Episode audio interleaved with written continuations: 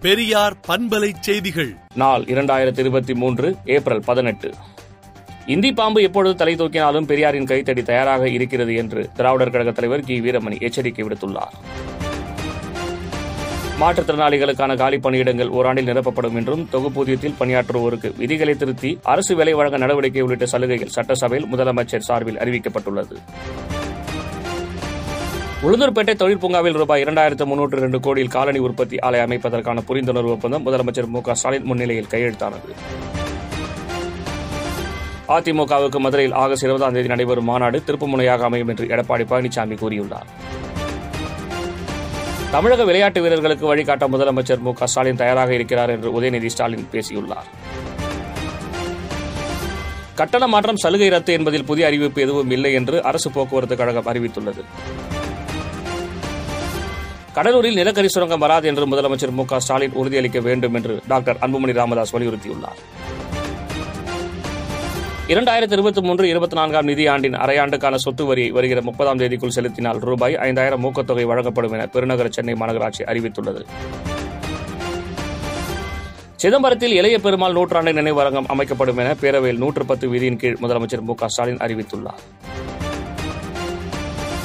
நாற்பது எம்எல்ஏக்களுடன் பாஜகவில் சேரும் திட்டம் உண்மையில்லை என அஜித் பவார் மறுப்பு தெரிவித்துள்ளார். டெல்லியில் ரஷ்ய துணை பிரதமர் டென்னிஸ் மேண்டரோ மற்றும் மத்திய வெளிவிவகார அமைச்சர் ஜெய்சங்கர் இன்று சந்தித்து பேசினர். அதிமுகவின் ஒருங்கிணைப்பாளர் பதவியில் தான் நீடிப்பதாகவும் தனது பதவி காலாவதியாகவில்லை என்றும் ஓபிஎஸ் தெரிவித்துள்ளார். இந்தியாவில் முதல் முறையாக ஆப்பிள் நிறுவனத்தின் பிரத்யேக விற்பனையகம் மும்பையில் இன்று திறக்கப்பட்டது. இந்திய ரயில்வே துறை நடப்பு இரண்டாயிரத்தி இருபத்தி இரண்டு இருபத்தி மூன்று நிதியாண்டில் ரூபாய் இரண்டு புள்ளி நான்கு பூஜ்ஜியம் லட்சம் கோடி வருவாய் ஈட்டி சாதனை படைத்துள்ளது. சாதிவாரி கணக்கெடுப்பு நடத்த கோரி பிரதமர் மோடிக்கு மல்லிகார்ஜுன கார்கே கடிதம் எழுதியுள்ளார். குஜராத்தில் சௌராஷ்டிரா தமிழ் சங்கம் நேற்று தொடங்கியது. இதன் தொடக்க விழாவில் ராணுவ அமைச்சர் ராஜ்நாத் சிங் தெலுங்கானா கவர்னர் தமிழிசை சவுந்தரராஜன் உள்பட பலர் கலந்து கொண்டனர். பாரதிய ஜனதா முப்பத்தைந்து எம்பி தொகுதிகளை கைப்பற்றினால் மம்தா அரசு நீடிக்காது என்று அமித்ஷா கூறியதன் மூலம் எனது அரசை கவிழ்க்க சதி நடக்கிறது என்று மம்தா பானர்ஜி குற்றம் சாட்டியுள்ளார்.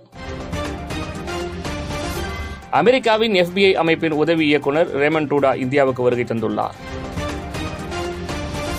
உக்ரைன் போரில் ரசாயனம் மற்றும் அணு ஆயுதங்களை பயன்படுத்தினால் கடுமையான விளைவுகளை ரஷ்யா சந்திக்க வேண்டியிருக்கும் என ஜி செவன் நாடுகள் கூட்டாக எச்சரிக்கை விடுத்துள்ளன.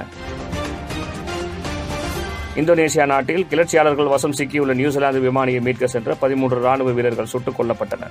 விடுதலை நாளேட்டை விடுதலை டாட் இன் இணையதளத்தில் படியுங்கள். பெரியார் பண்பலை செய்திகளை நாள்தோறும் உங்கள் செல்பேசியிலேயே கேட்பதற்கு எட்டு ஒன்று இரண்டு நான்கு ஒன்று ஐந்து இரண்டு இரண்டு இரண்டு இரண்டு என்ற எண்ணுக்கு பெரியார் எஃப் நியூஸ் என்று வாட்ஸ்அப் மூலம் செய்தி அனுப்புங்கள்.